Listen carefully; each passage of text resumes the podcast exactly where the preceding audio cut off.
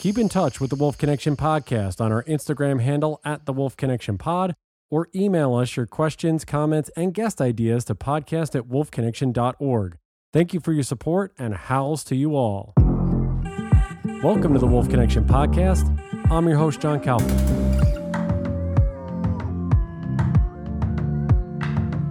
So, we read this article that was published by Outside Magazine probably in the winter of this year.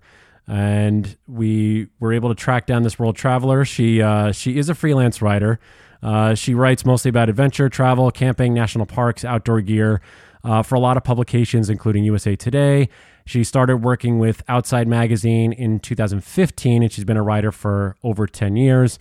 She's based in Montana for now, um, until she goes on her next uh, jaunts. Her name is Katie Jackson. Katie, it's in, uh, nice to meet you. Glad that you're settled at home, like you said, for the summer. How are you doing? I'm doing well. I'm Yellowstone is literally about an hour from my house, so I don't mind being home for the summer, and I'm just enjoying what Montana has to offer. What was the last trip you were just on before you stopped home?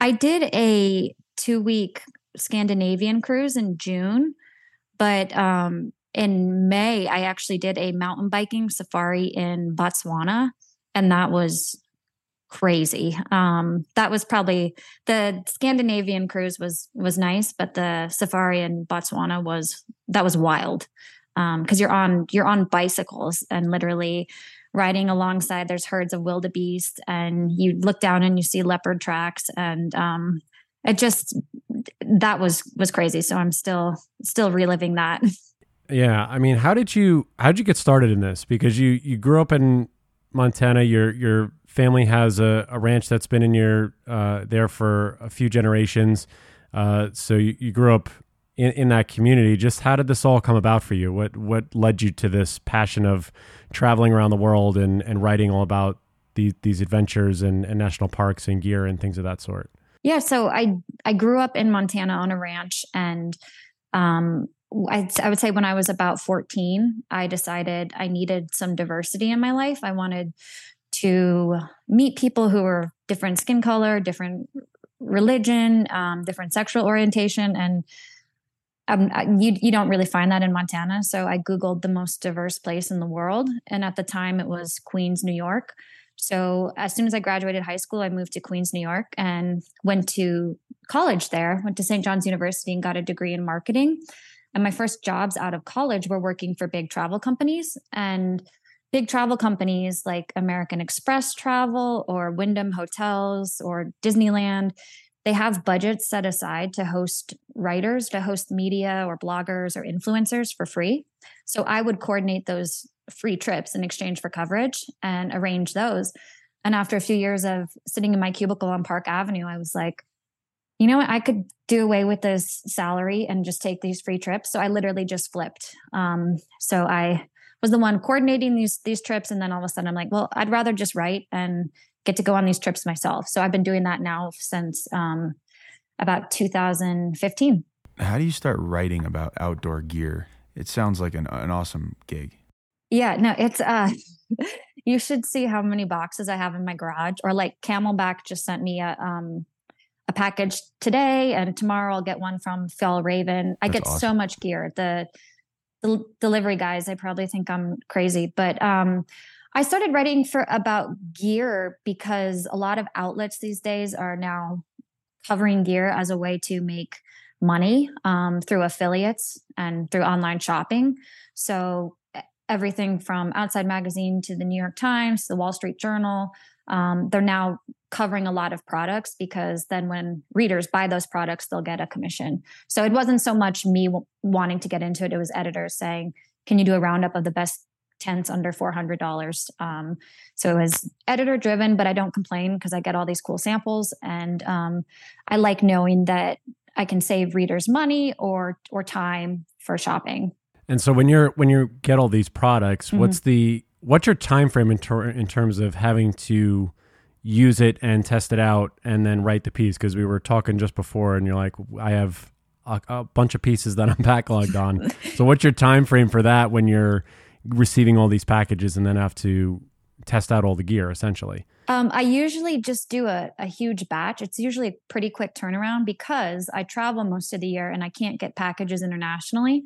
So um, I'll have everything shipped to me at my home here in Montana, and then within two weeks, I'll put out 12 articles or 12 stories. So um, as soon as soon as I get the gear, I'm testing it, and like my neighbors think I'm weird. I'll be out setting up a tent in the middle of the day, and they'll be like, "Why are you doing that? Like you're not going to sleep in it." But I'm like, I need to know how how easy it is to set up.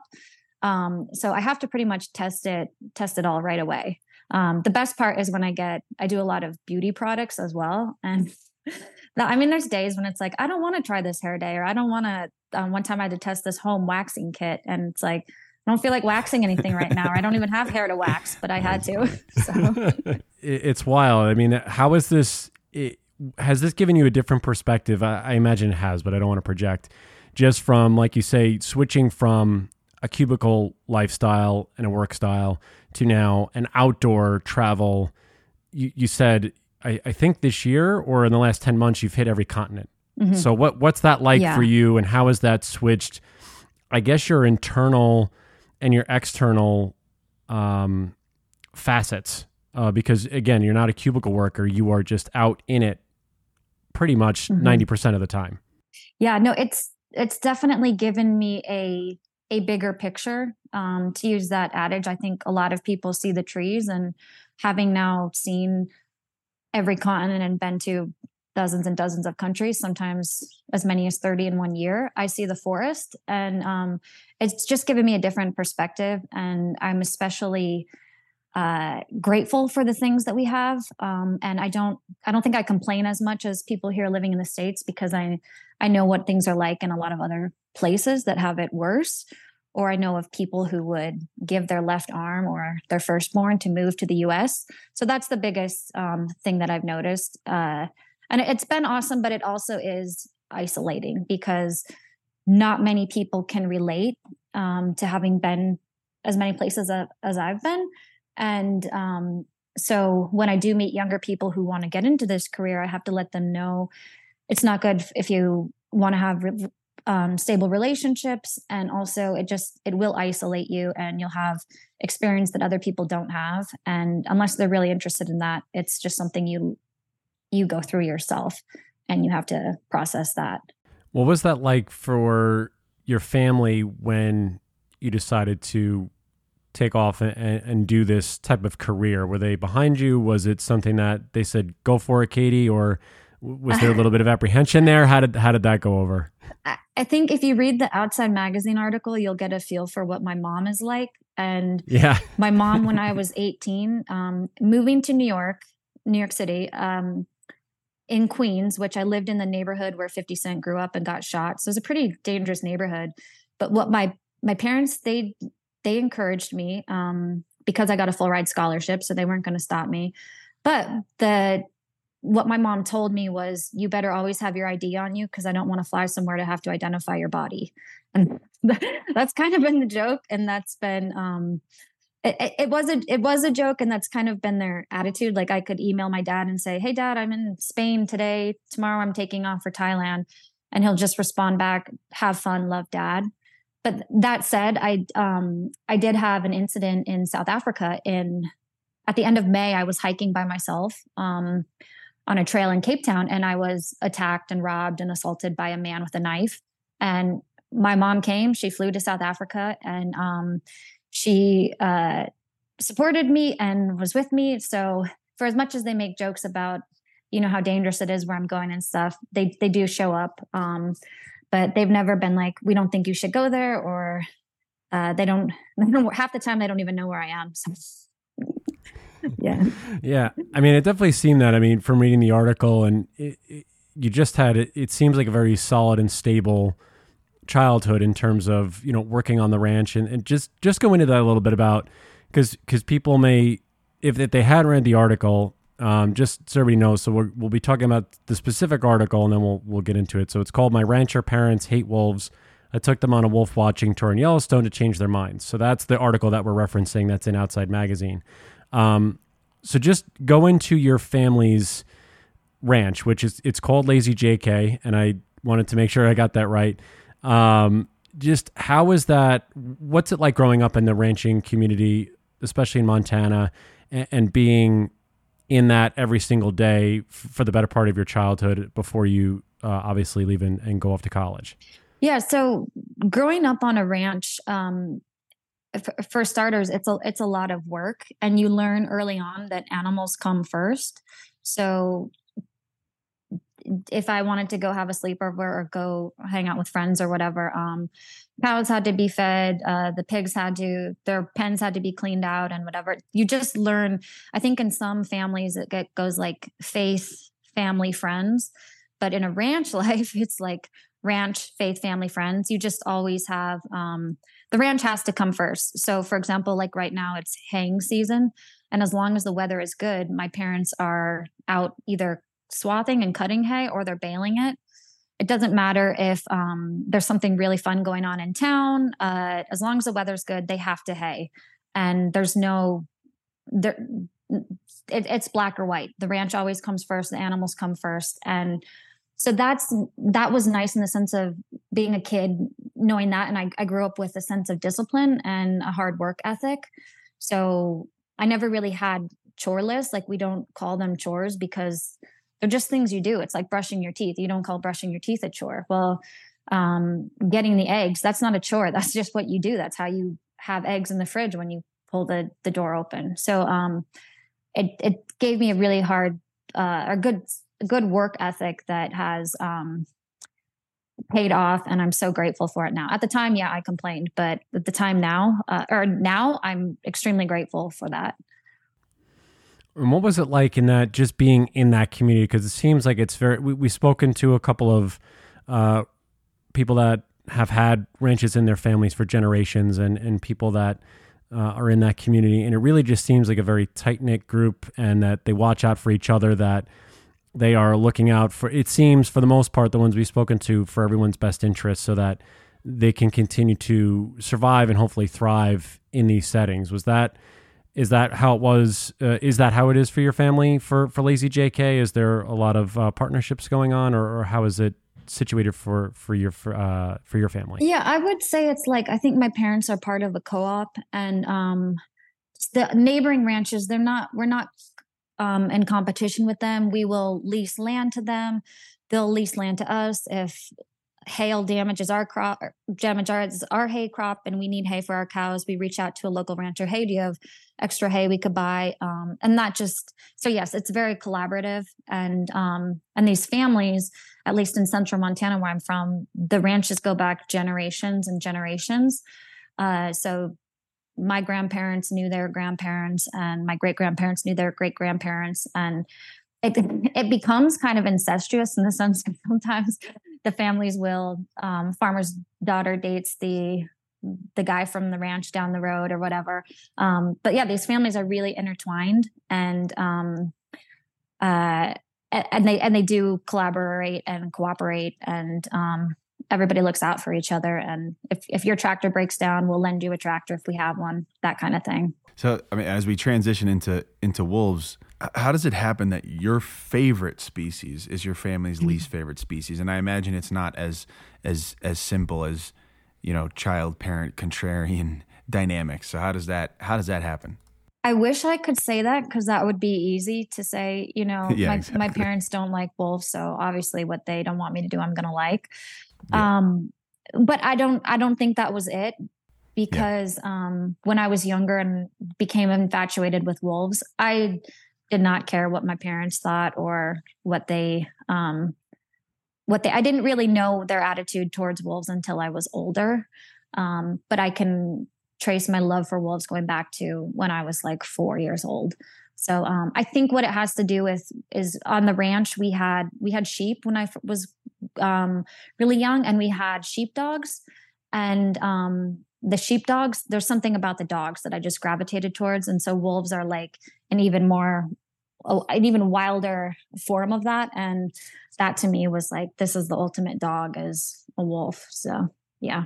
That's wild. So like what kind of story i mean what what's your what was your family's relationship with wolves that that early on? They were like um they were they were a threat that was always there but wasn't there. So i think they lived in my parents head. Um, there's this because the reality is is our ranch is in central montana and there are not wolves in central montana.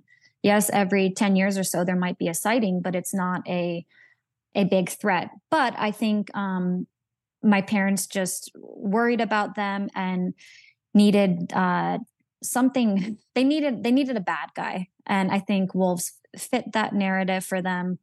And um and even though it's not again a serious threat it was an easy an easy villain. And um they needed that. So and they and they to be honest they um they really hate coyotes and coyotes are the number one um killer of livestock in montana so i think wolves are just bigger coyotes so naturally they would hate them as well i'm just curious when you use the word hate Mm-hmm. Can you be more specific about about what you mean by that? Do you do you really do you feel that your parents hate wolves and coyotes, or is there like a a, a more detailed way to describe? I'm genuinely curious. Is there a more detailed way to describe that?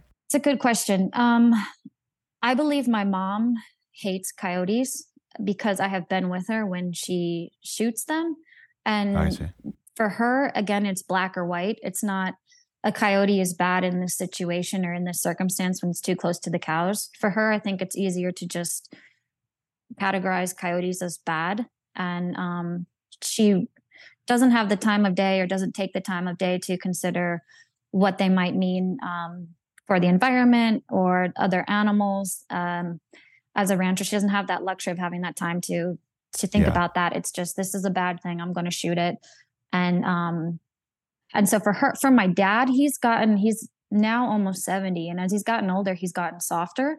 And I think, I don't think it's fair for me to say he hates them anymore because he's now starting to, like I said, soften up a bit and see things from a different perspective.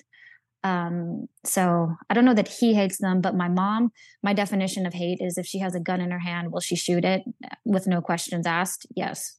Hmm. Is that transferable to the other predators that are on the landscape too in Montana: bears, cougars, bobcat, anything that that that poses a threat to the livelihood of the ranch and your parents' way of living.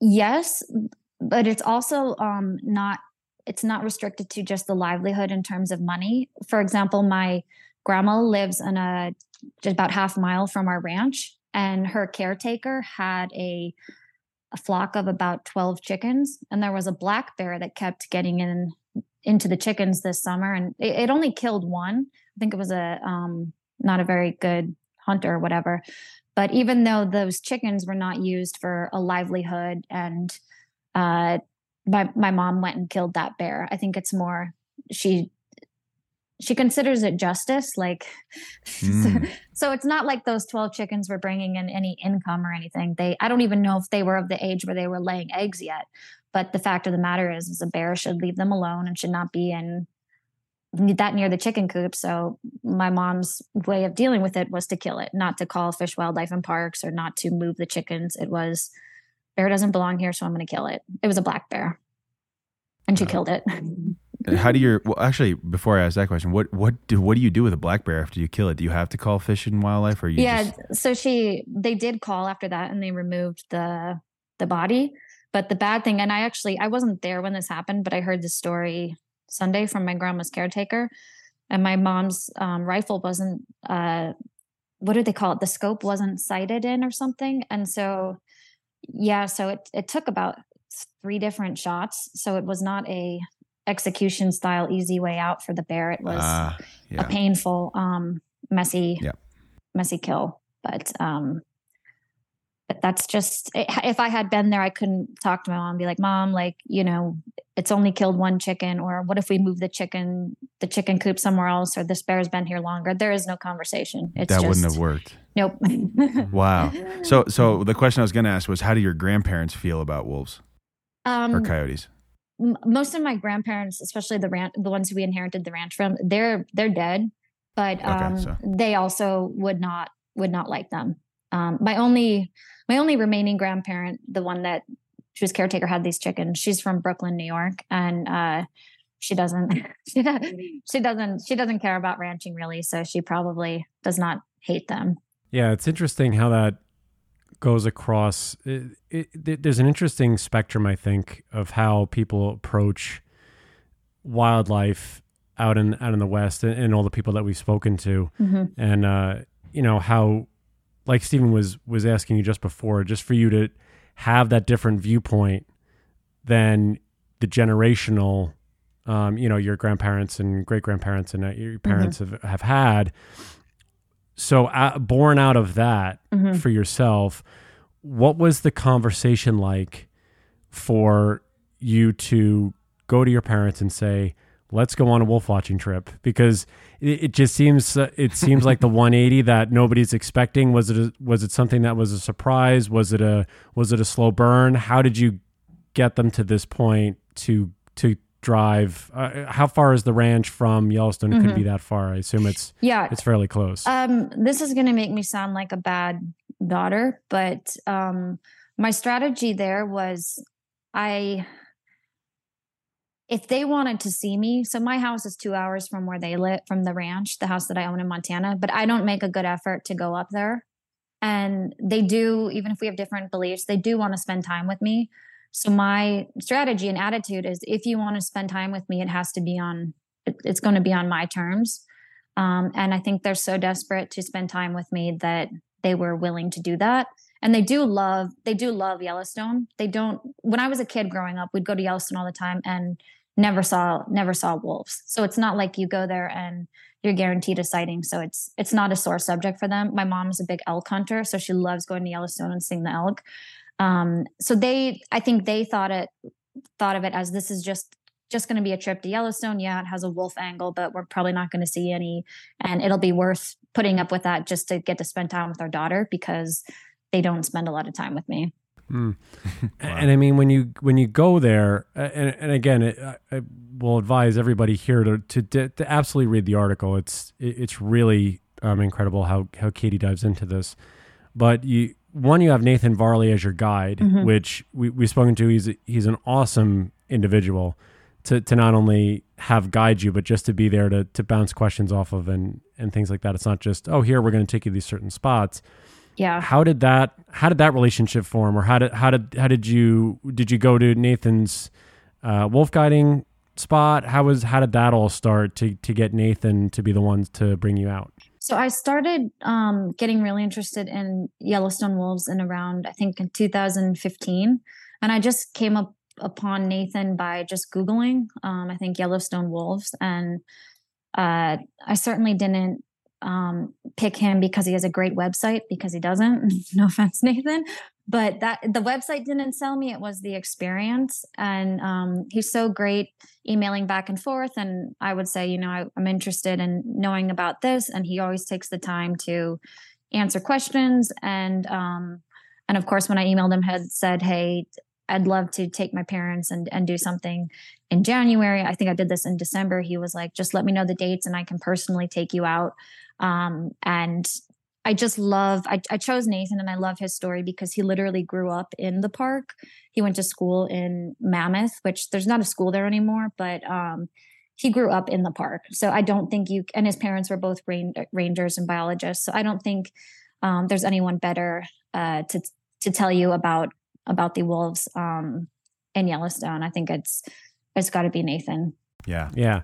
Mm-hmm. Yeah. I mean, so so your parents are so you have them coming to you and you're you're setting up this trip were there vocal reservations apprehensions from them was it sort of a silent okay well i know you said they they accepted it and, and they'll do this mm-hmm. how the, was there a build up for it or was it really just seem like a, a fairly normal trip that you guys would have um, like you, when you were younger going into the park? Yeah, I don't. I it was not like a normal trip we'd have when I was younger. Um, I think in a way, my parents obviously I'm going into it thinking I can change their minds. I think my parents also went also went into it thinking at a challenge to change my mind and Nathan's mind. So I think they welcomed that um, opportunity and wanted to share their side and we're convinced that my dad loves to debate so um, i think they looked forward to that whereas for as much as I wanted to change my parents' mind and bring them to Yellowstone, I was so uncomfortable the almost the entire time we were there because they they embarrassed me and they they said things that you know I thought might be considered disrespectful to Nathan or um it, was it was agonizing at, at times but I think you have to when you when you have these conversations they're not you're going to be uncomfortable and you're going to get embarrassed but you you have to you have to do that um otherwise you're not going to make any progress and unfortunately or not or fortunately for us for nathan and i because if you picture it as being nathan and i are team wolf against my parents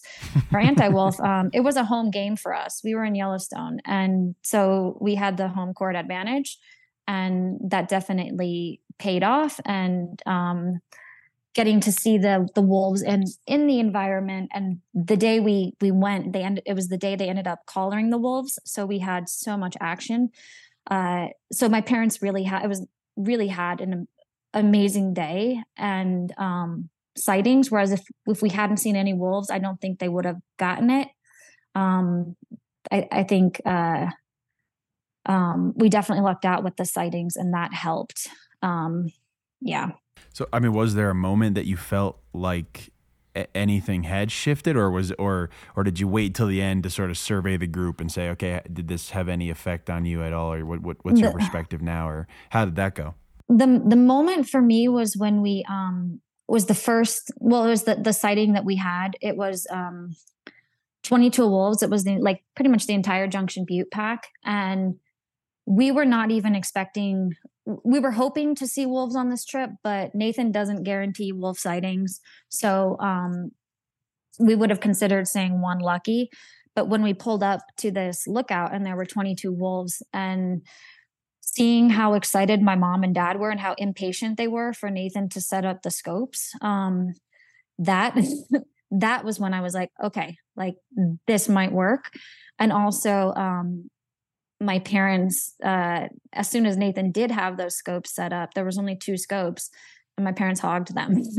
And my parents are really considerate and um and usually uh, as they're the daughter and the only girl i get i get things first. But i had to be like excuse me like can i can i look through the scope? And so i think it was the the quantity of seeing you don't see 22 wolves at once. Like that's it it's just um that it was just overwhelming and uh, uh, um, and having that sighting i just saw how my parents reacted and knew like okay this could be possible um, and and also with that you get to see when you see the entire pack you get to see the pack dynamics and it just tells a, a the a more complete story than if you saw one or two lone wolves um, seeing the entire pack and just hanging out for a couple hours watching them um, paints a, a, bigger picture than if you were to just see one or two wolves. So uh, we we really lucked out with that sighting.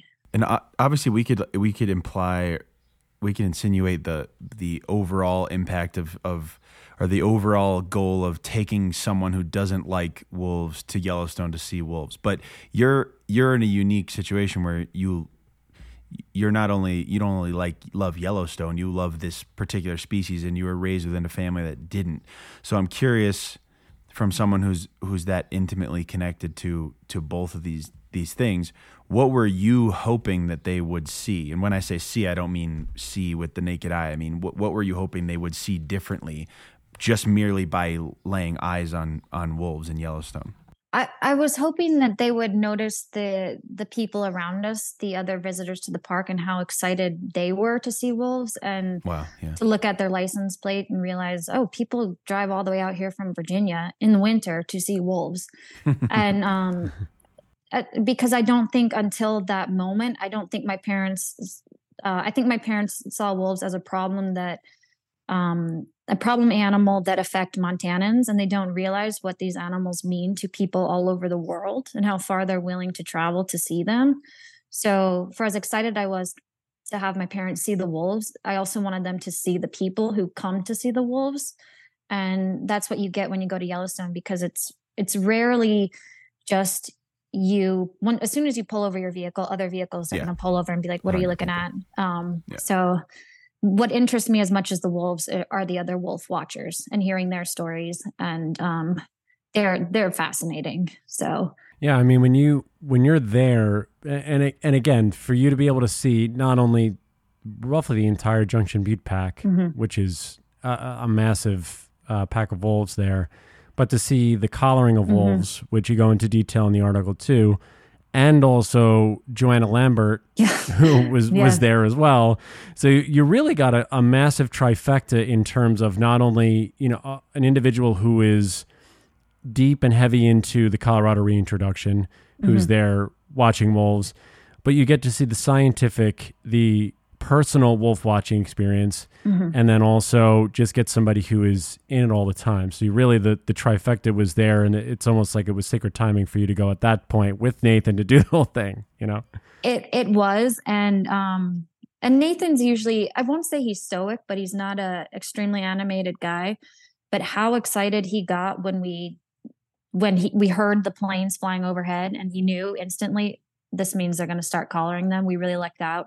And then he saw Joanna's vehicle and Joanna um, seeing Nathan's eyes light up because he he's done this for 30 years or a long time. And um, so it, it takes a lot to get him excited.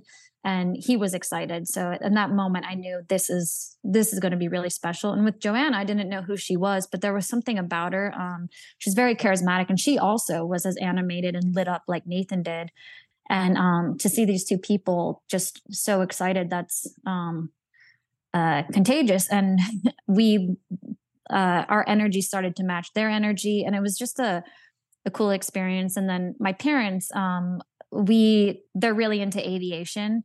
Uh, my family's got a few small planes. So adding in the the plane component um, they were all about all about that. And yeah, like you said, having the scientists there because the Wolf Project people were there and they're visible in their neon vests. Um, my parents are able to see like, oh, it's not just the visitors who care about them. These are the these are volunteers who are out here um, on a cold. It was brutally cold day, and um, you know they really care about these animals and learning from them. And uh, yeah, we. I really, I, I should have bought a lottery ticket that day because we lucked out. You, yeah. Yeah, you should have should have played numbers or something. Mm-hmm. Um, I, I mean, for for you, seeing your parents enthusiastic in that way, what did that bring up for you in that moment? Because that. I, I don't know if are your parents mostly stoic most of the time because of the work that they do because of working on the ranch and, and everything is so regimented if when you saw them in that moment or in those key moments what was that like for you to just take a step back and and view that as opposed to all the stuff that was going on around you? Yeah, I was um I, do, I don't think many people we I don't think we get to see our our parents um excited like a kid on Christmas morning very often. Um if if there are people out there who do, I'm envious of you because um yeah, my parents are I think I said Kathy Bates would play my mom in a movie and she's a very serious woman and um has had a tough life. She's been in a car accident, and my my dad has diabetes and has also had a, a tough life. So they're they're they're rough around the edges, and uh, it, it takes a lot to get them excited. And um, and so to watch watch them, and what was cool about when they were watching the wolves is they didn't care how they came off to anyone else. Like they didn't Whereas if, if I was them and people knew my position on Wolves, even if I was internally excited, I wouldn't want to show that to Nathan. But they just let down their guards and were completely like, wow, this is cool.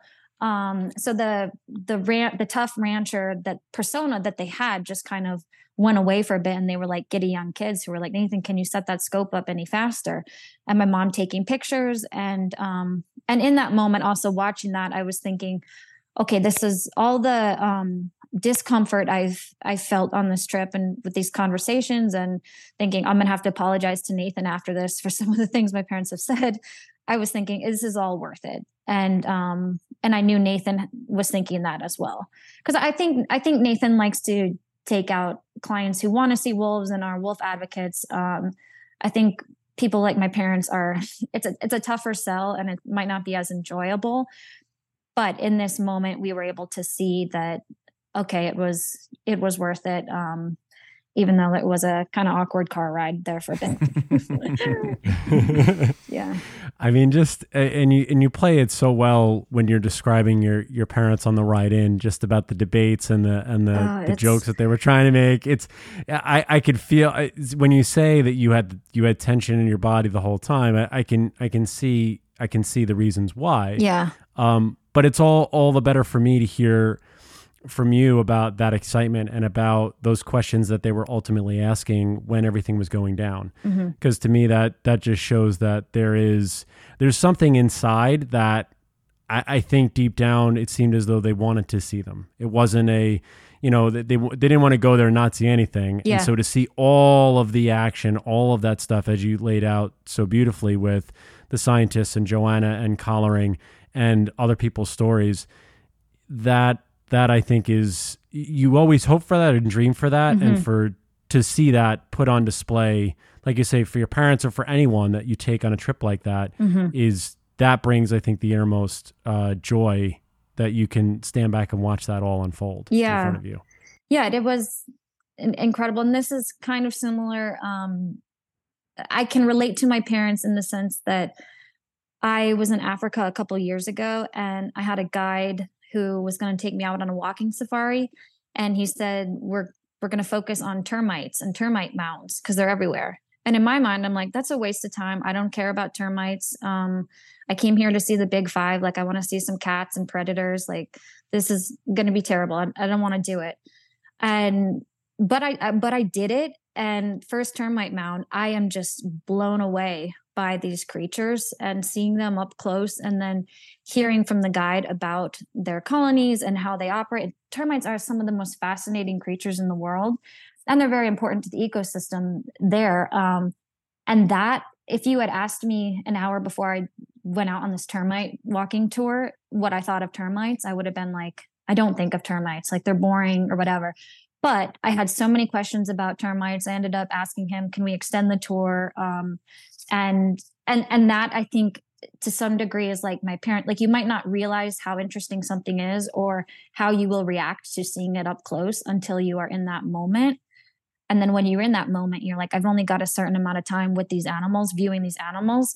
I got to get all these questions out. I got to learn as much as i can and i'm not going to blink. I want to see as much as i can and you don't know until you're in that ex- experience i would have never guessed that someone would put me in front of a termite mound and i would find it fascinating but I did.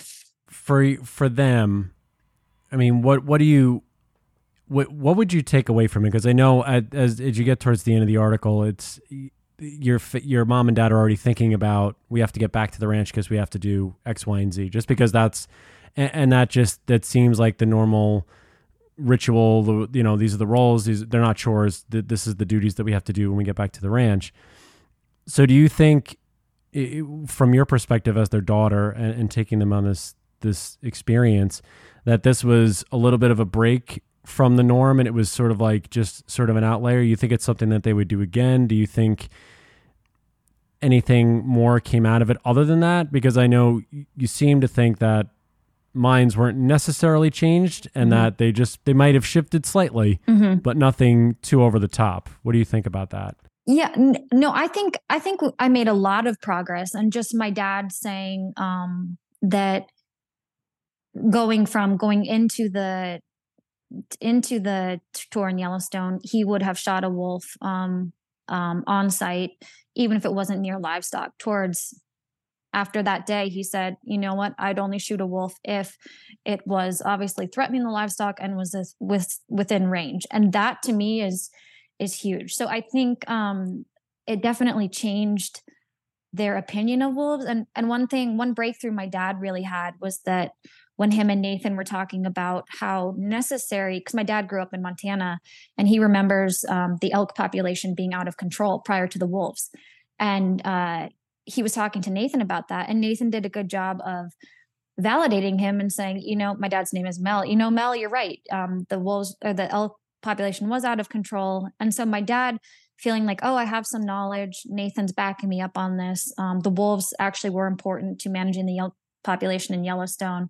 Um, I think that kind of was a breakthrough moment f- for him. And instead of him and Nathan being like you're right and you're wrong. They both agreed on something and that was a a big moment because um, from then on he was like oh so nathan might not be my my enemy might not be my enemy. We agree on something. And that thing that they agreed on was actually pretty big. And then i, I think um, having taken them to yellowstone yes yellowstone's in montana but my parents might only get there once every four or five years.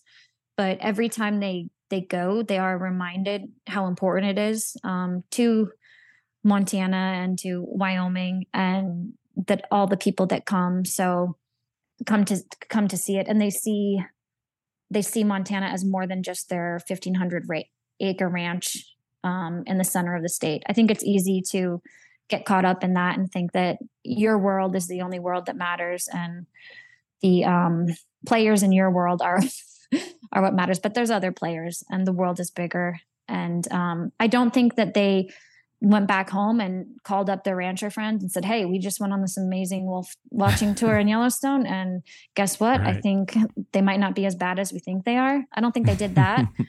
Um, but they posted photos from the trip and um, and i think if someone asked them another rancher another hunter i think they would say they had a good time and they can see now that wolf tourism is a thing in yellowstone and uh, so yeah so i'm i'm proud i'm proud of myself um, not just myself but also nathan. I also credit it to i think as your parents get older they get softer and more open to things um, so i think if i had tried this five or ten years ago i don't know that i would have been so successful. But now that my parents have grandkids they've softened up a bit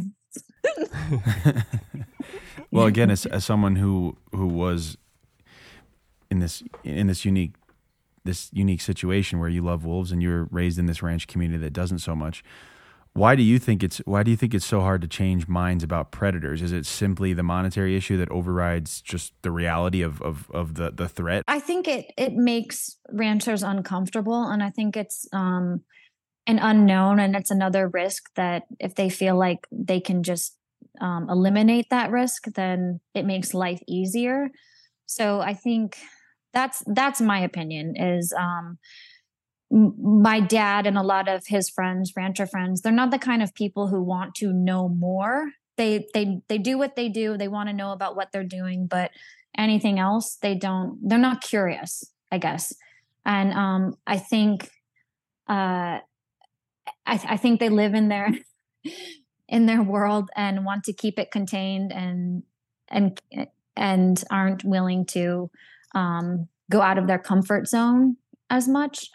Um, and that's just that that's just what i personally personally think. Um, and I, and one thing i example i have is when i do come back from trips and learn something new and travel to a new place um, they don't ask questions and they don't hmm. they're so preoccupied with their world and what's been going on for generations and generations that unless I have some new tractor technology or something, it it, it doesn't apply. And and again, people um, are afraid of the unknown and um, and afraid of changing their lifestyle. And if this is what a family has generations have done for years and years, um, they're going to want to stick with that. Uh, I think I heard. What did I hear? Humans will we will go out of our way more so to avoid conflict or pain than we will to seek pleasure.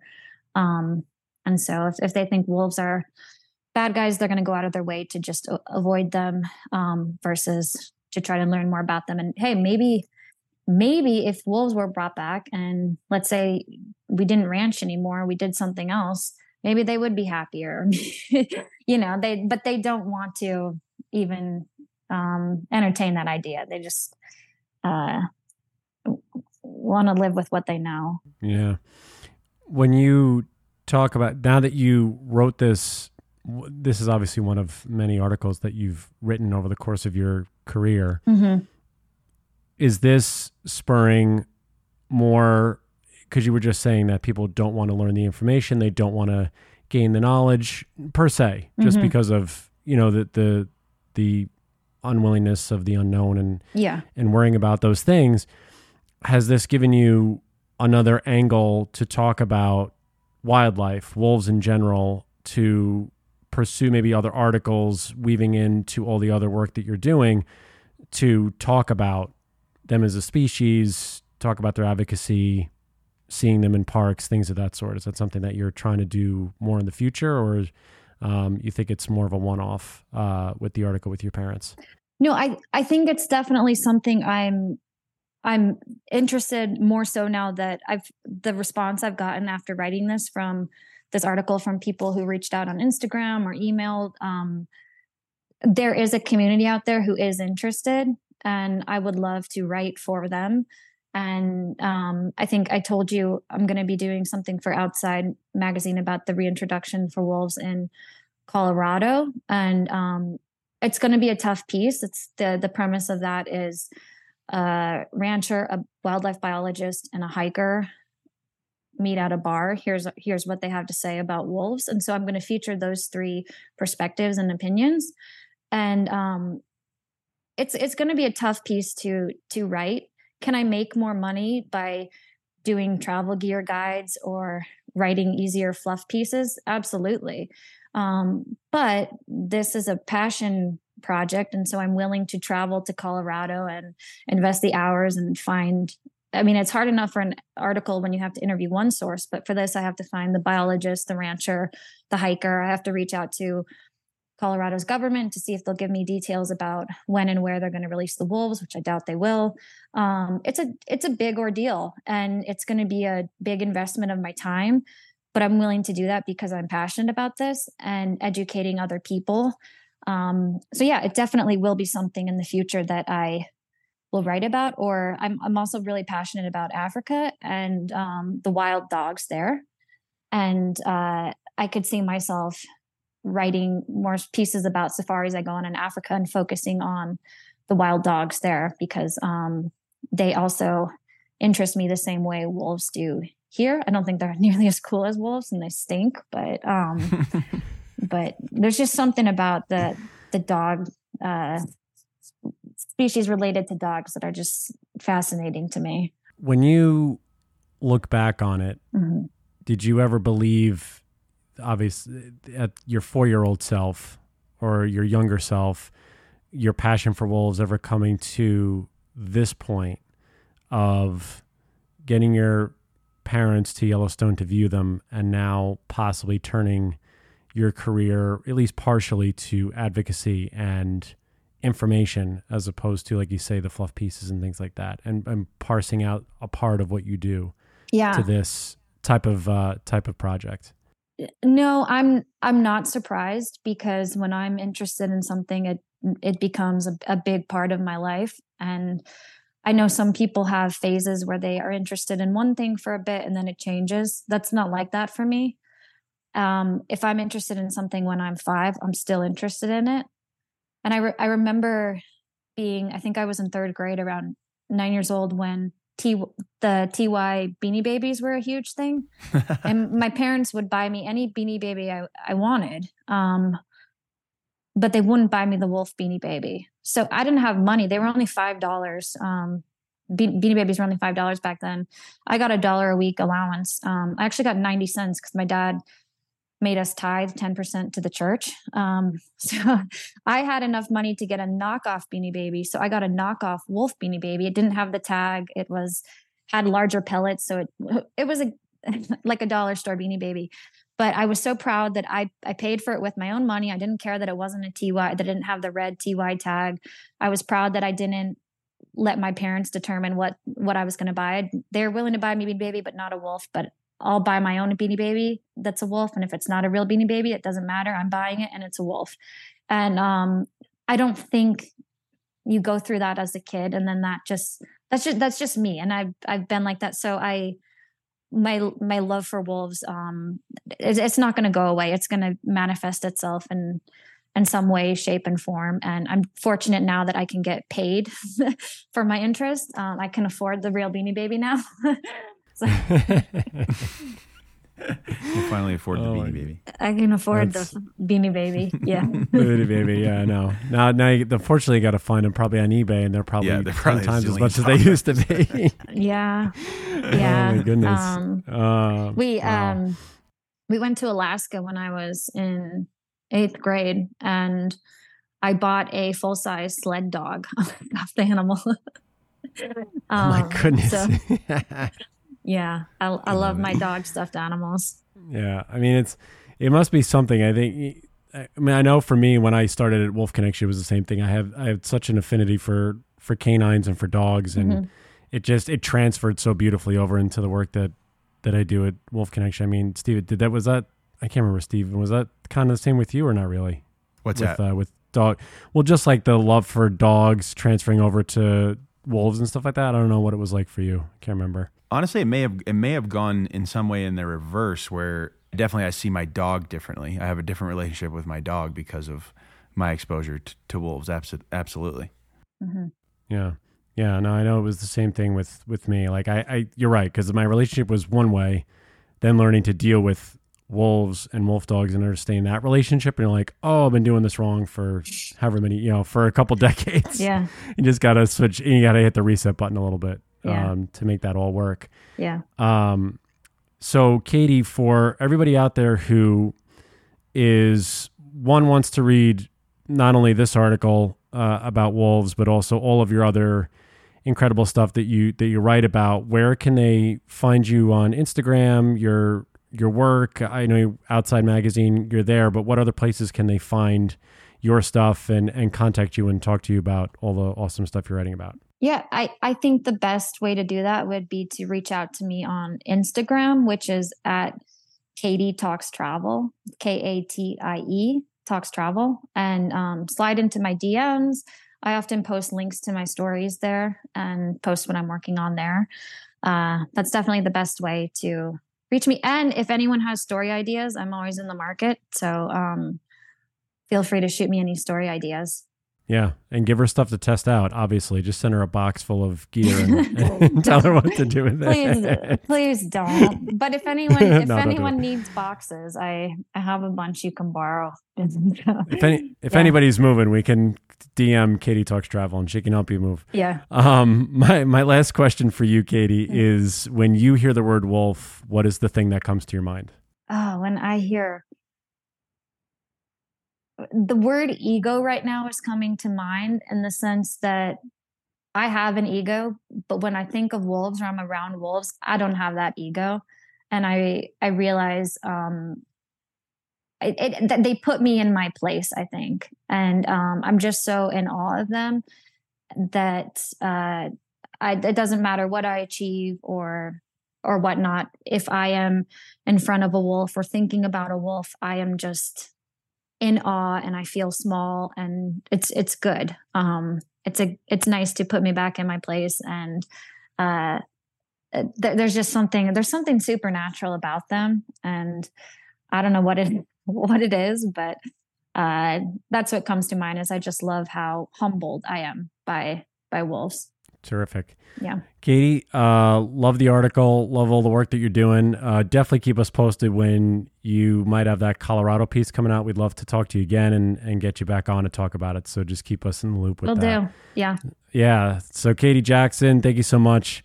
Uh, keep doing what you're doing. And uh, yeah, just awesome to have you on the podcast with Steven and I. So uh, house to you all out there and stay on bay with you next time. Bye, everybody. Looking for more information about Wolf Connection or the podcast? Please visit our website at wolfconnection.org where you can donate, sponsor a wolf, or become a volunteer.